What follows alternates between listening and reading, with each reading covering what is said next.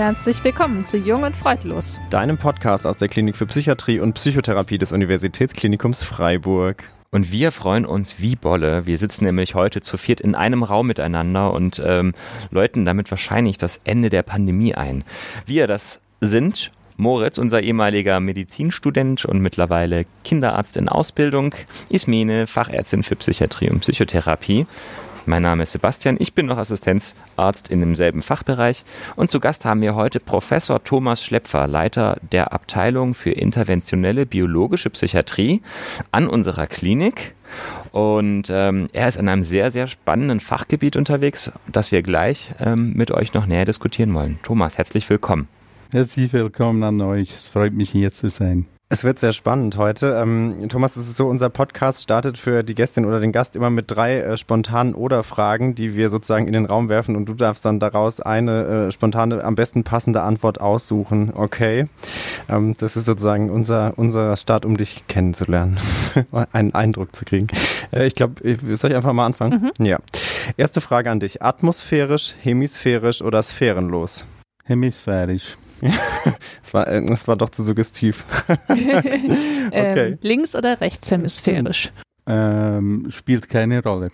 Spielt keine Rolle? Nein. Beidseitig. Gleichberechtigung für alle Hemisphären. Genau. Sehr gut. Dann mache ich weiter. Stimulieren, simulieren oder fabulieren? Stimulieren. Ja. Und dann fabulieren. Gut. Ja. Passt beides gut zum Podcast. Das ist sehr gut. Ich habe auch noch eine Frage. Tief im Hirn, tief im Westen oder tief im Herzen? Tief im Hirn natürlich. tief im Hirn, okay. Beruflich und privat, tief im Hirn. Unterwegs. Sehr gut. Ähm, dann haben wir dich jetzt wahrscheinlich zumindest 2000 Prozent kennengelernt. Oder fehlt da jetzt noch eine wichtige Information? Oh, Menschen sind viel komplizierter, als man sie in vier Gegensatzpaaren erfahren kann. Das fehlt viel, mhm. aber es ist auch nicht nötig, das alles zu wissen. Das stimmt. Vielleicht erfahren wir ja noch was, wenn wir über unser Thema sprechen. Ganz sicher. Genau. Dann geht's los. Wollen wir mal in die Tiefe gehen? Ja, gehen wir in die Tiefe. Jawohl. Okay. Ja, Thomas, ich habe schon angefangen. Du bist der Leiter ähm, der Abteilung für interventionelle biologische Psychiatrie. Was ist das eigentlich für ein Begriff? Das ist ein toller Name für eine Abteilung, die untersucht, was Ströme ausmachen bei schwerstkranken, depressiven und zwangskranken Patienten. Und das tönt jetzt fürchterlich, ist es nicht halb so. Die Neurologen finden das, das ganz cool, weil das die Methode der Wahl bei dopa-responsivem äh, Tremor ist. Und über 25.000 Menschen weltweit wurden mit so einem Gerät behandelt. Ganz, ganz wenige psychiatrische und dort geht man zu Recht sehr vorsichtig vor. Hm. Vielleicht noch mal kurz als Übersetzung für die Nichtmediziner, ZuhörerInnen. Also äh, Dopa, L-Dopa responsiver Tremor, das heißt also das Zittern, was Patienten mit Parkinson haben, richtig? Genau. Und das Gerät wäre dann die äh, Stimulation, die bei denen gemacht wird. Das ist so, dass in Patienten, wenn man den Dopa spritzt, das ist ein, eine chemische Substanz, hört das Zittern auf. Und das gleiche können Sie mit dem Gerät machen. Das wird implantiert im Hirn, bilateral. Sie schalten es ein und das Zittern hört auf. Da merkt man schon, es wird abgefahren heute. Ja. Genau. Haltet euch fest, macht euch Notizen da draußen. Ähm, seit wann gibt es denn diese Abteilung in der Psychiatrie? In der Psychiatrie gibt es die jetzt seit sechs Jahren. Und wir äh, sind eine winzige, winzige Abteilung mit, äh, mit acht Leuten und wir forschen so vor uns hin. Sehr gut, also noch ziemlich jung. Genau, ein junges Verfahren. Und äh, jetzt hast du gerade schon gesagt, es gibt dieses Gerät bei, bei Parkinson. Und äh, welche Verfahren gibt es denn jetzt in der interventionellen biologischen Psychiatrie, die angewendet werden? Ähm, kannst du die einmal für uns aufzählen? Ja, also das Gerät, das gibt es überall wie Sand am Meer. Das ist ein Gerät, das überall eingesetzt wird bei äh, Bewegungsstörungen, die mit Parkinson assoziiert sind. Ganz neu ist die Anwendung bei, bei, bei Depressionen und äh, Zwangserkrankungen. Es gibt noch ein paar andere äh, Verfahren in der Psychiatrie, die untersucht werden. Äh, Anorexie ist ein Beispiel, Demenz ist ein Beispiel. Ich persönlich bin nicht so begeistert. Ich glaube nicht, dass dort viel zu holen ist. Aber bei den, bei den ersten genannten Verfahren, das ist etwas sehr, sehr Spannendes. Also, ähm, wenn ich es richtig verstehe, das eine ist jetzt die tiefe Hirnstimulation, über die wir gesprochen haben. Und die Frage, ähm, die uns noch interessiert, wäre andere ähm, interventionelle oder andere stimulierende Verfahren. Ähm, beschäftigst du dich in der Forschungsgruppe mit denen auch? Also zum Beispiel sowas wie transkranielle Magnetstimulation oder solche Dinge. Das habe ich früher mhm. öfters gemacht. Ähm, transkranielle Magnetstimulation. Ein Verfahren, das wir hier auch untersuchen, ist die Vagus-Nervstimulation, wo man den Nervus vagus peripher ähm, anschließt an eine Stromquelle. Eine Methode, die sehr sanft, aber statistisch signifikant antidepressiv wirkt. Es gibt ganz neue wilde Verfahren, wo ähm, Stromplatten, anodale und kathodale Platten auf den Kopf gelegt werden, wo, sie, wo, wo ihr euch im Internet Anleitungen dazu runterladen könnt, weil man damit viel besser lernen kann und Do weil, ist nicht wahr. und weil Haschisch wirkt sehr viel besser. Das ist enorm populär aber ähm, äh, sicher nicht, äh, wird sicher nicht erforscht im Moment. Okay, aber das heißt, das, wo wir heute vor allen Dingen drüber sprechen, ist dann die tiefe Hirnstimulation und die Vagusnervstimulation. Richtig. Okay. Du hast jetzt gerade schon so ein bisschen erzählt, dass es eben eine, eine Stimulation, die auch häufig bei den ähm, genannten neurologischen mit Parkinson assoziierten Erkrankungen eingesetzt wird.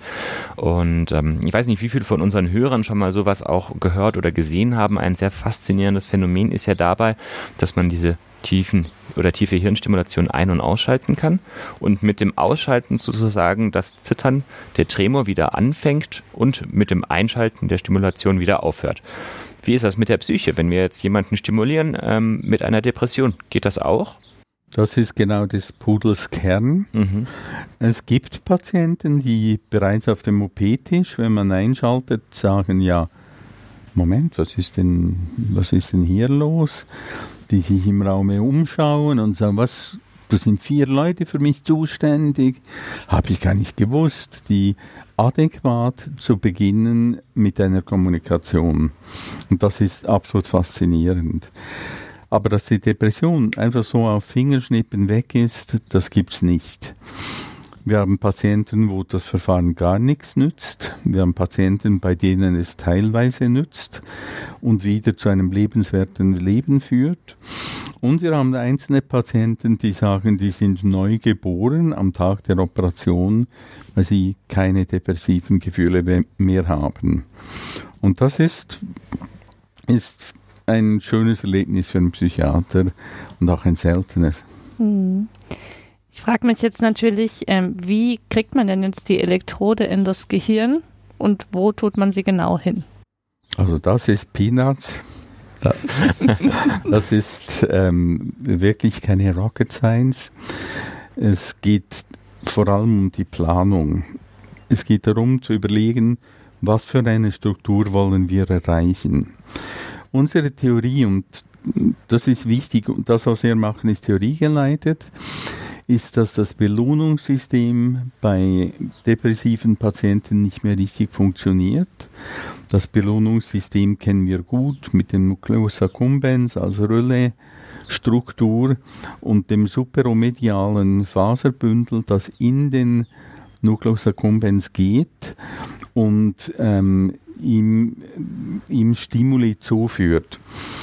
Und wir sind überzeugt, dass diese Schaltstelle von diesem Bündel zum Nucleus accumbens nicht gut funktioniert und versuchen die mit wirklich minimsten Strömen, Strömen, die er nicht spürt.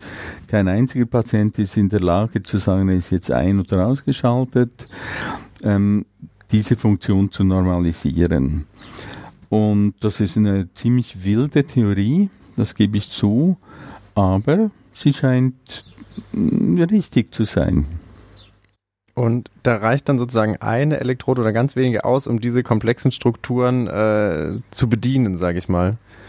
Das ist eine exzellente Frage. Es sind zwei Elektroden. An jeder Elektrode hat es acht Kontaktpunkte. Wir verwenden ähm, nur vier der Kontaktpunkte, aber es wäre durchaus möglich, ganz komplexe Felder aufzubauen, die interagieren mit den intrazerebralen physiologischen Feldern. Und das ist auch dort, wo die Reise hingeht.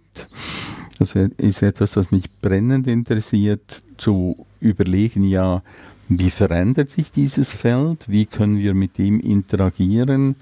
Und kann uns vielleicht ein Rechner mit, mit einem AI-Programm helfen, ein, ein besseres, noch nebenwirkungsärmeres Feld zu produzieren? Und wenn ich von Nebenwirkung spreche, da fragt ihr euch alle, ja, was ist das? Das Verfahren ist ausgesprochen nebenwirkungsarm. Es gibt die Operationsnebenwirkungen, die sind unangenehm, aber wenn die Wunden zu sind, dann war es das. Wir haben bei keinem unserer Patientinnen oder Patienten etwas gesehen, was länger überdauert hat. Mhm. Das heißt also, es wird jetzt nicht Gehirngewebe geschädigt, dadurch, dass da dauerhaft eine Elektrode drin ist oder irgendwie. Also es ist schon denkbar, dass winzige Hirnanteile ähm, untergehen beim Legen der Elektrode. Die Elektrode ist eigentlich so ein stumpfes Ding, das Hirngewebe auf die Seite drängt. Ihr schädigendes Potenzial ist sehr gut untersucht von den ähm, von den Parkinson-Anwendungen. Man weiß sehr gut, dass allein das Setzen der Elektrode keinerlei Schäden äh, beim Patienten macht. Und wenn ich das sage beim Setzen, fragt sich natürlich, ja, wie ist es mit dem Einschalten? Und da gibt es eine hochinteressante Diskussion, weil viele Menschen denken, ja, man verändert ja Menschen, man verändert die Persönlichkeit von Menschen. Und natürlich tun wir, da, tun wir das, weil sowohl Kognition wie auch Emotion Persönlichkeitseigenschaften sind. Aber ob die Veränderung für den Patienten gut oder schlecht ist, ist in seinen Augen belassen. Und ich denke schon, dass das eine gute Veränderung ist. Okay, ich habe jetzt noch eine Frage, also so zu, zu der Implantation der Elektroden. Das machst du mit einem Kollegen, ähm, einem, einem Neurochirurgen zusammen. Und ähm, wie darf man sich das dann so ganz klein wenig vom, vom operativen Ablauf vorstellen? Muss die Schädeldecke zur Hälfte abgenommen werden, so was vielleicht so ein bisschen die Horrorvorstellung von vielen sein könnte? Wie, wie invasiv ist das Ganze denn für jemanden, wenn man sich das versucht, mal so ein bisschen bildlich vorzustellen? Also wir, das heißt ähm, entweder die Ärztin aus unserer Abteilung oder ich sind dabei. Schon nur um den Fuß in der Türe zu haben und sagen, hallo Jungs, das ist eine psychiatrische Intervention. Das ist nichts, was ihr neben, wenn ihr keine Zeit habt, auch noch macht. Das sind schwierige psychiatrische Patienten. Die Patienten sind wach, wir sind mit ihnen im Kontakt, wir reden mit ihnen, fragen, wie es geht. Und das, glaube ich, ist ein ganz, ganz wichtiger Teil. Ähm, der Schädel des Patienten ist in einem stereotaktischen Rahmen eingepfercht, äh, genau gleich wie bei der, wie bei der, ähm, bei der Parkinson-Operation. Das ist ziemlich unangenehm, weil für Stunden kann man den Kopf nicht bewegen. Und dann werden zwei kleine Löcher in den Schädel gebohrt, symmetrisch. Durchmesser 1,2 Zentimeter und in diese Löcher kommt ein Bohrloch, also wie eine Erdölquelle und diese Elektrode wird runtergeschoben, äh, ganz genau mit der Genauigkeit eines halben Millimeters in die Stelle, wo sie, wo wir sie haben möchten. Die Bohrlochkappe wird abgedeckt, äh, das Kalb wird wieder über die, das Bohrloch gezogen und die Elektroden werden vereint und hinter dem rechten Ohr hinuntergezogen zu einem Stimulator, der ist etwa unter dem Schlüsselbein Und technisch ist der Stimulator nichts anderes als ein Herzschrittmacher. Ein äußerst simples Ding mit der Elektronik aus den 60er Jahren, das äh, nichts anderes macht als ähm, zu stimulieren auf allen Kanälen. Und dort sehe ich die größte Chance, wenn wir dort etwas anderes finden, etwas, das ähm, subtiler äh, dieses komplexe Feld beeinflusst, könnten wir noch ganz andere Wirkungen bekommen. Und du hattest ja eben schon angedeutet, so ein bisschen die ethische Fragestellung. Man kann damit ähm, die Persönlichkeit verändern. Das führt so ein bisschen zu unserer nächsten Frage, für welche Patienten das Verfahren denn in Frage kommt. Weil wahrscheinlich könnte ich jetzt ja nicht mehr einfach so eine Elektrode einpflanzen lassen, um mein Belohnungssystem ein bisschen anzuheizen, auch wenn das wahrscheinlich ja ganz angenehm sein könnte für mich. Siehst du, ich bin Arzt und ich behandle schwerkranke Patienten.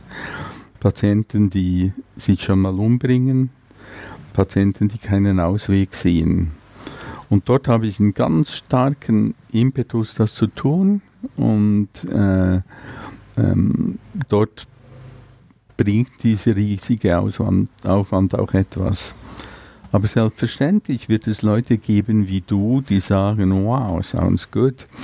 ich, ich habe kürzlich einem äh, ein Forscher aus Amerika die Methode erklärt und sagt, oh, please let me dial in LSD. Ähm, das sind so komische Ideen.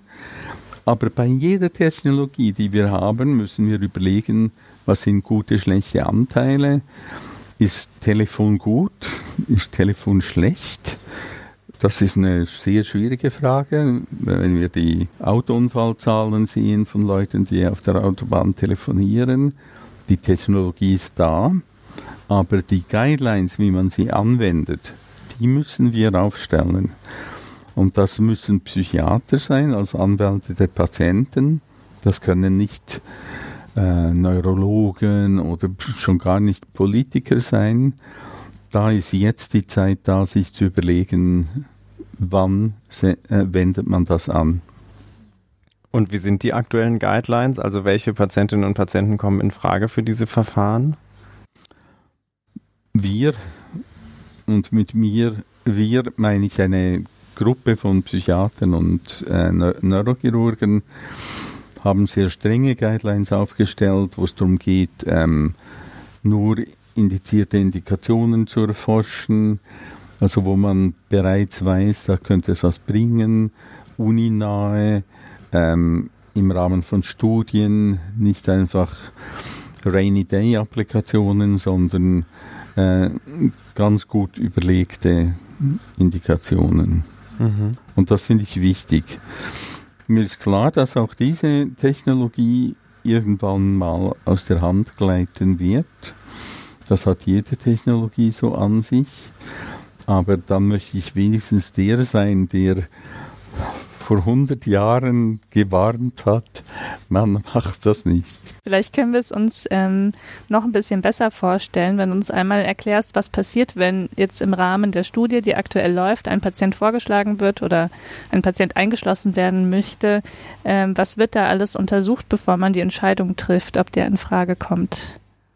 Patienten müssen ambulant sein Sie müssen dreimal vorbeikommen, ob Sie jetzt in Greifswald oder in, äh, hier um die Ecke wohnen.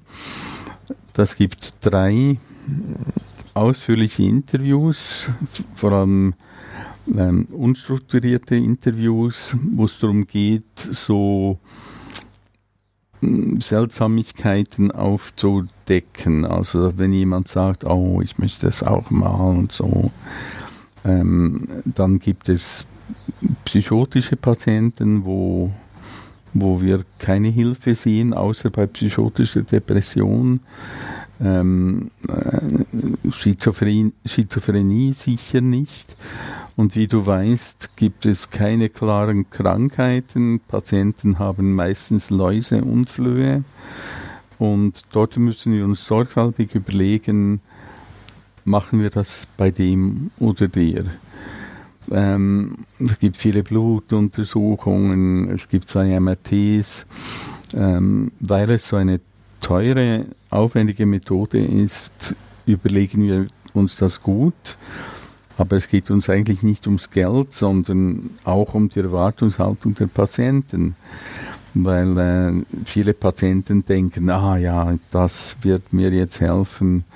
Und dann ist es dann doch nicht so. Das heißt, es geht vor allem auch darum zu verhindern, dass man Patienten behandelt, die eigentlich ähm, vorrangig auch an anderen Dingen leiden, die man nicht verbessern kann mit dem Verfahren. Genau. Okay.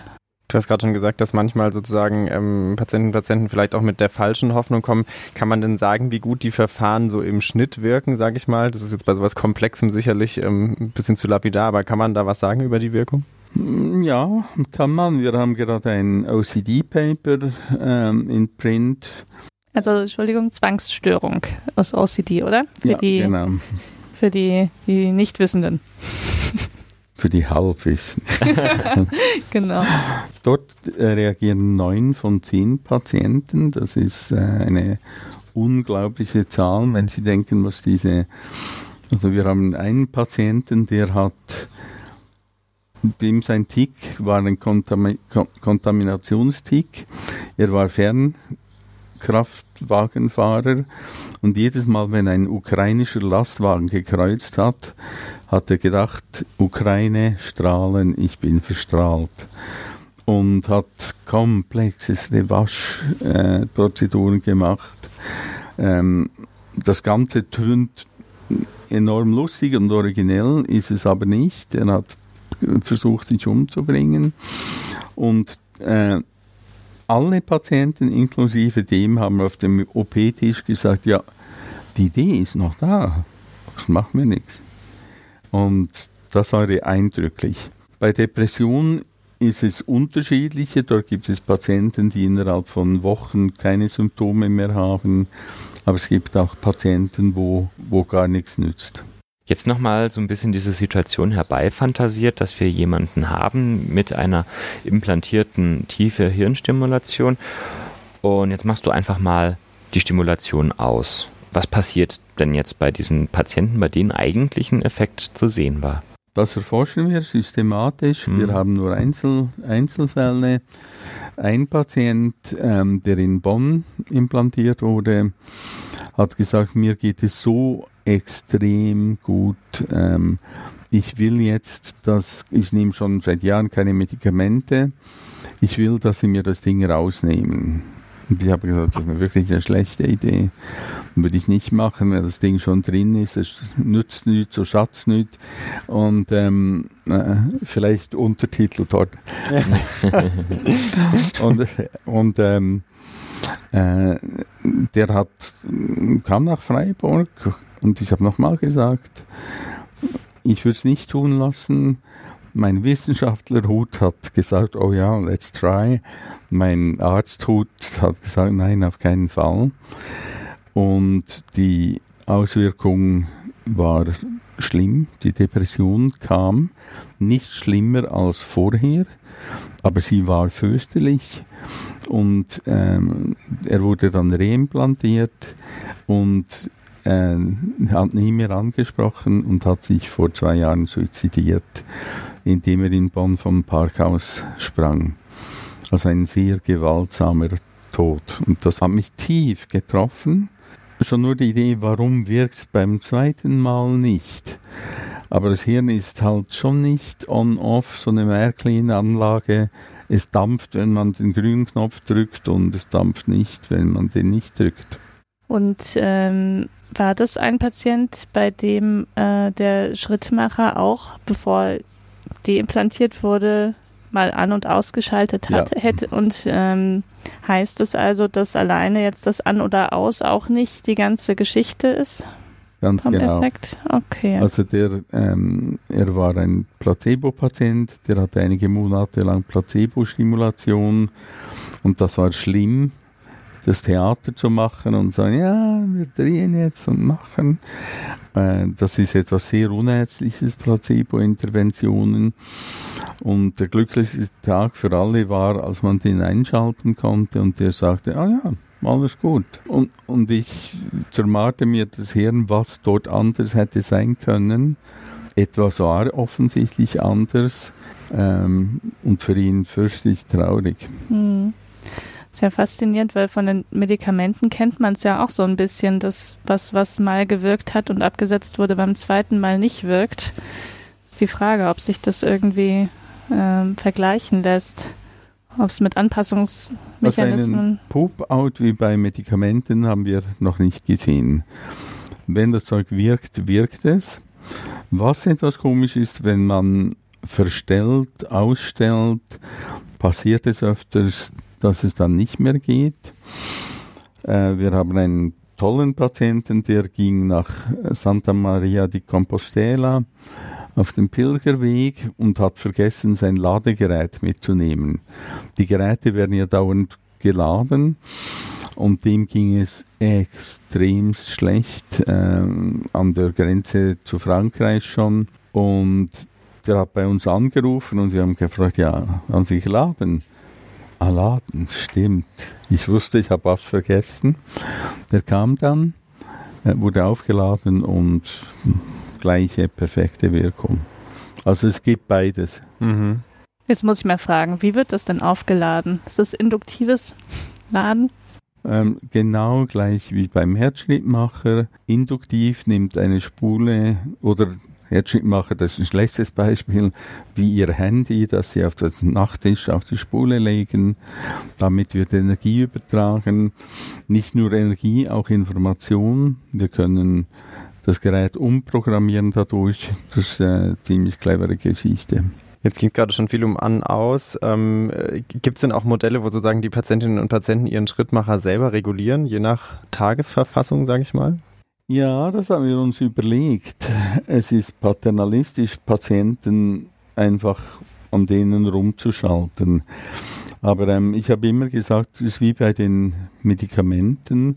Es gibt vielleicht einzelne Patienten, die sehr erfahren sind, die auch schwer krank sind, denen man einen Spielraum lassen kann. Da kann man einstellen, du kannst von dort bis dort einstellen. Aber ähm, ganz grundsätzlich würden wir das eher nicht machen. Einfach wegen der Gefahr, dass es in die falsche Richtung geht. Genau. Ja. Mhm. mhm. Also ganz ähnlich wie wir eben auch mit Medikation sagen, das ist eigentlich immer eine Entscheidung, die sollte in Zusammenarbeit mit dem Profi getroffen werden, genau. die dann aber auch eben auf einer gemeinsamen Entscheidungsbasis als Shared Decision Making stattfinden kann. Mhm. Was gibt es denn jetzt so für potenzielle Nebenwirkungen von der ähm, Stimulation? Ist es möglicherweise auch eine Nebenwirkung, dass man sein Ladegerät mehr vergessen kann, weil man vielleicht vergesslich geworden ist? Nein. Wir haben ganz, ganz breite neuropsychologische Untersuchung gemacht. Das gibt es nicht, solche Nebenwirkungen. Ich bespreche jetzt über diese zwei Indikationen, die ich kenne. Ich habe etwas Mühe bei der Anwendung bei Alzheimer. Das ist ein großer Markt, darum steckt dort viel Geld drin. Aber der Neurologe in Bonn, Professor Klocketer, hat immer gesagt, oh, it's beating like, the, like a dead horse. Und das hat mich sehr äh, beeindruckt. Wo kein Gewebe mehr ist, können sie es auch nicht mehr stimulieren. Und ähm, wenn man jetzt besonders stark stimuliert, könnte ich dann nicht zum Beispiel euphorisch werden? Wir haben ganz früh bei der Akkumben-Stimulation zwei, drei Patienten gehabt, die nicht euphorisch wurden, sondern knapp hypo, hypo, hypoman, die gesagt haben, oh ja, das ist gut, das haben wir gesehen. Und rein theoretisch ähm, ist es ja so, man könnte das Belohnungssystem mit sehr viel Strom überladen und dann ist es eine großartige Welt. Können wir aber nicht, weil es eine Nebenwirkung gibt. Die Patienten beginnen zu schielen, wenn man zu hoch stimuliert, weil es am, äh, am Nucleus oculomotorius ist. Wir haben also eine eingebaute Nebenwirkung, die verhindert, dass wir wirklich Nebenwirkungen bekommen. Wird es dann in der OP auch geprüft, sozusagen, wann die, wann die Schieldosis erreicht ist, sage ich mal? Ja, die Schilddosis ist für uns wichtig, wenn es darum geht, ob alles richtig angeschlossen ja. ist, ob es auf der richtigen Seite ist. Ja, okay. Du hast ähm, vorhin schon gesagt, ähm, die tiefe Hirnstimulation wird im Rahmen von Studien angewendet. Es ist eine kleine Abteilung, ähm, die interventionelle biologische Psychiatrie. Wohin geht die Reise mit der ähm, Stimulation. Was können wir erwarten? Wird da noch viel, viel mehr passieren? Wird es breiter eingesetzt werden, das Verfahren, sagen wir mal in zehn Jahren? Ich denke, dass es auf der jetzigen Evidenz breiter eingesetzt werden kann. Dass man wirklich sogenannt austherapierten Patienten, das ist ein schreckliches Wort, ähm, dass man bei denen ähm, sagen kann, das probieren wir auch noch. Und dann wirkt, wirkt das. Aber viel, viel spannender finde ich eben die Komplexität von, von psychiatrischen Erkrankungen zu erfassen, nicht nur mit unserer Hilfe, sondern auch mit der Hilfe von KI-Programmen, die im Moment so ein künstliche Intelligenzprogramm, die im Moment eine, äh, ein Modewort sind, die dann analysieren und dann vielleicht sogar therapieren. Wir haben mal ein ein Gerätchen gebaut, das äh, die, die Bewegungen misst äh, äh, und das dann selber gesagt hat, du, ich merke deine Bewegungen an und deiner Lautsprache, der Prosodie, dass es dir im Moment nicht so gut geht. Vielleicht mach mal, renn mal um den Block, das hat dir beim letzten Mal gut getan. Also mikrotherapeutische Interventionen. Und ähm, das finde ich ein faszinierendes Feld. Äh, das darf man aber nicht laut sagen, weil viele Kollegen fühlen sich dann vor Schienbein getreten und sagen, nur wir können mit der heiligen Kraft der Psychoanalyse heilen. Äh, das ist eine Prämisse, die müsste man mal anschauen. Faszinierend. Mhm. Klingt schon sehr abgespaced aus, mhm. äh, ja. immer noch, obwohl wir schon ja. insgesamt abgespaced leben, aber ja. Müssen wir uns also sorgen, dass wir arbeitslos werden genau. als PsychiaterInnen und PsychotherapeutInnen? Ach Gott, ich glaube, dass wir uns alle damit sorgen müssen, dass wir alle in den nächsten tausend Jahren arbeitslos werden ähm, und von Maschinen äh, gerecht und äh, gut gepflegt werden, ist eine Welt, die mir so ein bisschen Angst macht, das gebe ich zu. Aber auf der anderen Seite sehe ich diese unglaubliche Traurigkeit von, von, äh, von psychiatrischen Krankheiten. Ich habe jetzt gerade diese Woche einen Fall gehabt von einer Mutter, die ein, ein siebenjähriges Mädchen zu Tod geschlagen hat und mitgenommen hat, ähm, weil, weil er sie schützen wollte vor, vor einer unheilbaren Krankheit, die eingebildet war. Und wenn ich sowas höre, dann trifft mich das ganz zutiefst, weil es mich auch meine Impotenz als Psychiater zeigt. Also war nicht meine Patientin zum Glück, aber ich kenne den Fall. Ähm, äh, äh, so etwas müsste man verhindern können. Das ist so schrecklich. Und ich glaube, dass unsere Welt immer besser wird, gewaltfreier wird. Da gibt es gute Zahlen dazu. Steven Pinker, The Better Angels of Our Nature, hat das sehr gut untersucht. Aber ähm, vielleicht ist gerade so eine technische Methode hilft auch. Man kann ja vielleicht sagen, zumindest auch, oder? Weil, also ich könnte mir vorstellen, dass es schon viele PatientInnen gibt, die davon sehr profitieren könnten und dass es vielleicht aber auch solche gibt, je nachdem, wie das Problem gelagert ist, bei denen der Faktor Mensch vielleicht doch auch sich nicht so hundertprozentig ersetzen lässt, wo vielleicht die, der direkte eins zu eins Kontakt wichtiger ist als bei anderen oder wie würdest du das einschätzen? Das sehe ich genauso und das sehe ich genauso. Also, ähm, wenn man sieht, wie blöd Technik eigentlich ist und wie distant ähm, äh, technische Algorithmen von zerebralen Algorithmen sind, glaube ich, dass man immer beides braucht. Und ich finde die Idee, ein Hirn zu bauen in meinem Heimatland ähm, originell. Das ist, ähm, dort verkennt man, dass das ganz anders abläuft mhm. als beim, beim Menschen. Mhm. Was mich ein bisschen traurig macht, ist in der Psychiatrie eben das Not in my backyard, dass jeder sagt, toll, wunderbar und so, aber einzelne Patienten dann lieber nicht. Und ich denke, das hängt auch mit der, ähm, man möchte nicht der impotente Psychiater sein, der einen Patienten an einen Algorithmus abgibt und dann geht es ihm noch besser. Aber ist man nicht der Held, wenn man das macht und es geht ihm besser? Nein, das ist ganz interessant. Patienten, äh, wenn der Chirurg ihr Bein wieder annähert nach einem Autounfall, fallen sie dem um den Hals und schenken ihm Schachtel voll Merci. Könnte sein. Das passiert bei uns nicht. Wenn man Patienten fragt, und sind sie zufrieden, dass es ihnen gut geht, dann sagen sie, das ist mir x-mal passiert, ja, stimmt mir doch irgendwie zu. Ich war 20 Jahre depressiv, jetzt will ich noch was haben vom Leben. Das finde ich sehr mhm. interessant. Mhm das wird da irgendwie mehr als selbstverständlich vorausgesetzt, dass genau. die Psyche wieder funktioniert. Und die Psyche und der Körper sind schon zwei Paar Schuhe. Mhm. Mhm. Na gut. Noch, noch, eine kurze Frage, weil du das gesagt hast mit Not, Not in my backyard, was ja sozusagen die psychiatrische ähm, Perspektive ist. Wie ist denn die Haltung der Patientinnen und Patienten? Ist es da auch eher so ein, eine Zurückhaltung, sage ich mal, und Angst primär oder sind es eher so, wie nee. Ismene das vorhin in den Raum geworfen hat, oh ja, auf jeden Fall will ich das, wenn es besser macht, immer her damit? Also der Dalai Lama hat gesagt, if there would be a possibility improving my brain without impacting uh, with negative functions, I'd be the first to sign up. Und genauso ist es so, Patienten haben absolut keine Probleme. Okay. Ähm, äh, es gab es gibt äh, Ehepartner, die sagen, du, das sieht ein bisschen happig aus. Ich sage, nee, ich will, dass es mir besser geht. Und im Corona-Jahr sind unsere Rekrutierungen genau auf einer Geraden hochgegangen. Das heißt, es gab keine, ähm, kein Einbrechen der äh, Corona, durch Corona. Mhm, mhm.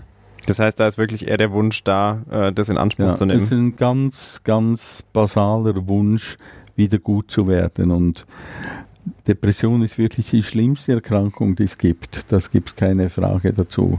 Lieber Krebs, lieber was auch immer, aber nicht Depression.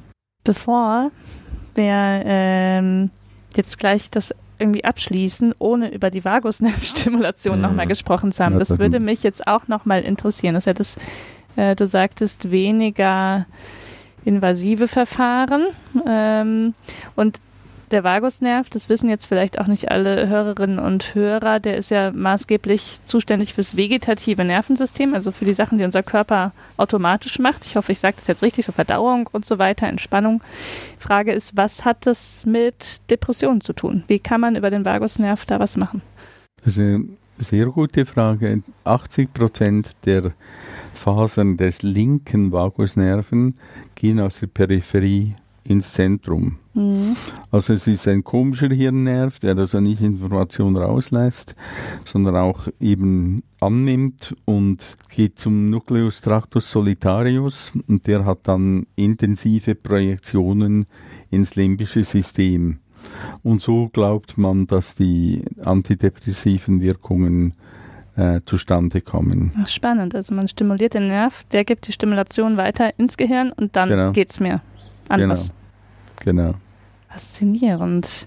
Also im Vergleich zur tiefen Hirnstimulation ist der, ähm, wie häufig wird der Vagusnerv denn stimuliert? Wie häufig wendest du das Verfahren an? Auch 24-7, mhm. einfach mit einer leicht anderen Frequenz. Mhm. Und ich meinte jetzt aber auch vor allem so in Bezug auf Patientenzahlen. Also finden sich da, ähm, findet sich da die häufig, eine häufigere Indikation, weil man jetzt natürlich meinen könnte, wir greifen den Nerven außerhalb vom zentralen Nervensystem ab. Es ist vielleicht weniger komplikationsträchtig. Es klingt zunächst mal ähm, einfach nach der leichteren Variante von das Stimulation. So. Ja. Wenn du einen Vagusnervstimulation-Patienten hast und der überzeugt ist, mhm. der kann sehr schnell ähm, ähm, operiert werden. Das Verfahren ist zugelassen. Mhm. Ähm, das kann man sehr schnell machen. Mhm. mhm. Okay. Spannend. Also der, die Vagusnervstimulation ist zugelassen. Das heißt, ich kann, also jeder Psychiater kann die verordnen. Ja. ja. Und für die tiefe Hirnstimulation gilt das aber noch nicht. Es gilt bei OCD, man kann mhm. das verordnen, ähm, bei, äh, bei Depression noch nicht. Mhm. Spannend. Das heißt also, für alle, die sich da jetzt vielleicht fragen, ob das in Frage käme, bei Depressionen gibt es nur die Möglichkeit, in Studien mitzumachen. Richtig. Und bei Zwangsstörung, das war mir aber ehrlich gesagt auch so nicht klar, nicht auf dem State of the Art, äh, dass man das verordnen kann. Ich kann mir vorstellen, dass das auch viele Psychiater noch gar nicht wissen, oder? Wissen das alle? Das ist absolut so, das weiß kaum ein Psychiater. Also viele andere Psychiater. Ich bin Es auch gibt- Psychiater. es gibt auch viele, es gibt auch viele ähm, Patienten, die sagen, mein Therapeut hat mir dringend davon abgeraten. Mhm. Und dann, dann sagt, ja, warum denn? Noch viel zu wenig erforscht. Hm. Obwohl zugelassen. Ist ja wirklich interessant. Und die kann Mhm. man dann alle zu dir schicken. Ja. Gut. Gibt es denn so eine große Schlange hier vor dem Gebäude, Wenn auch. Ismene jetzt anfängt? Das sind ja Verordnen. Szenen wie bei Impfzentren. Wahnsinn. Ja, Das vielleicht. ist ein Bild, ja. Ja, okay. Müssen denn jetzt Patienten, die sich ähm, einer tiefen Hirnstimulation unterziehen, die Sorge haben, dass man aus dieser, aus diesen zwei Elektroden, die sie dann haben, irgendwas ablesen kann? Nein. Die geheimen Nein. Gedanken Mhm. erscheinen plötzlich auf dem Bildschirm. Ja, werden alle bei Google eingespeist? Zum Beispiel. Also was man kann, und das finde ich per se absolut faszinierend, das war ein Science-Artikel letztes Jahr, dass man Gedanken so der Spur nach äh, verfolgen kann mit Ableitung von Tausenden von Kanälen. Ähm, kann man sich überlegen, ja, wo, wo denkt der was gerade im Moment? Mhm. Und es gibt auch Großmutterneurone, die zuständig sind für die Großmutter. Ähm, also es gibt schon die Möglichkeit abzuleiten, aber einen hundertprozentig äh, wirksamen Lügendetektor wird man äh, kaum je äh, herstellen können. Okay, das heißt, wir müssen keine Sorgen haben, dass man in der Fußgängerzone mit einem tiefen, tiefer Hirnstimulator ausgelesen wird und die geheimen Wünsche allen Geschenken, Geschäften, die man betrifft, zugänglich sind. Gut. In Freiburg sicher nicht. das wird wahrscheinlich auch die letzte Stadt sein, die das einführt. Ja. Gut. Gut. Ja, dann sind wir, glaube ich, tatsächlich am Ende dieser sehr spannenden Folge, oder? Mhm. Ich glaube auch. Ähm, was sollen sich denn die Leute da draußen Genau. merken zu dem Thema? Was ist die was würdest du dir wünschen, was die Menschen mitnehmen aus der Folge? Also was ich wichtig finde, ist, dass man sich von so Assoziationen löst. Psychiatrische Hirnchirurgie ist etwas absolut Schreckliches. Das war's, ganz klar. Unter anderen Prämissen, anderen wissenschaftlichen Fragestellungen war das schrecklich. Ähm, heute ist der Unterschied zwischen neurologischer und psychiatrischer Intervention nicht da. Und darum soll man offen denken, man soll offen reden. Ich finde es wichtig, dass es so Diskussionen gibt, wo man offen ethisch spricht und wo man Missverständnisse ausräumt, weil jeder Patient, dem wir helfen können mit dieser Methode, das ist ein gigantischer Gewinn für ein, für ein Leben. Ähm, man vergisst das als Versuchsleiter häufig, wenn man viele Patienten hat und die dann kommen und sagen, ist Ihnen klar, Herr Schlepfer, ich nehme jetzt seit, seit zwölf Jahren keine Medikamente mehr. Dann sagt sie, ah, was? Keine Medikamente mehr? Und Ihnen geht's gut? Mir geht's perfekt. Und das ist schon, schon sehr, äh, schon, schon toll. Hm. Ja, kann man sich vorstellen. Sind auf jeden Fall sehr faszinierende Geschichten und wir sind sehr gespannt, was draus wird. Und ich werde jetzt auf jeden Fall mitnehmen daraus, dass ich mal ein paar mehr Patienten schicke zur, zur Vagusnervstimulation und zur tiefen Hirnstimulation Mhm. bei Zwang. Und gerne auch mal dabei sein bei so einer OP, das ist interessant. Ja, das wäre natürlich Unglaublich super. gerne. Das Ja. war wirklich spannend. Ja, Das, das, Privileg gilt Mhm. jetzt nicht euch da draußen. Damit sind jetzt wir persönlich das ist richtig, das ist Ja. nicht nur das Privileg dort draußen, aber ich finde es wichtig für jeden und jede, der das gesehen hat, Mhm. weil man viel mehr begreift, was Mhm. das ist. Mhm. Und es ist nichts Schönes, also es ist ein dass er gebohrt wird, aber es ist, ähm, ist eindrücklich und man stellt sich das ganz anders vor, als es in Wirklichkeit ist. Ich schaue mir das mal an, Leute, und dann erzähle ich es euch auch nochmal, wie es war. Genau, dann machen wir eine Folge, Folge? über Ismis Genau. persönliche posttraumatische Belastungsstörung nach Hirnoperation. Kollaps im OP. Das ist Genau. nicht denkbar, nicht. Oder wir machen eine Synkopenfolge. ja, das ist das Studium auch geschafft. Das Genau. wird schon. Wird schon. Gut. Thomas, vielen, vielen Dank, dass du heute da Gerne, warst, dass du so gerne. ausführlich Mhm. ähm, berichtet hast. Genau. Sehr Und spannend. ihr da draußen, Schön, dass ihr gesund. wieder da wart. genau, Vielen Dank fürs Einschalten und bis zum nächsten Mal. Bis bald. bleibt stimuliert. Okay. Macht's Tschüss. gut.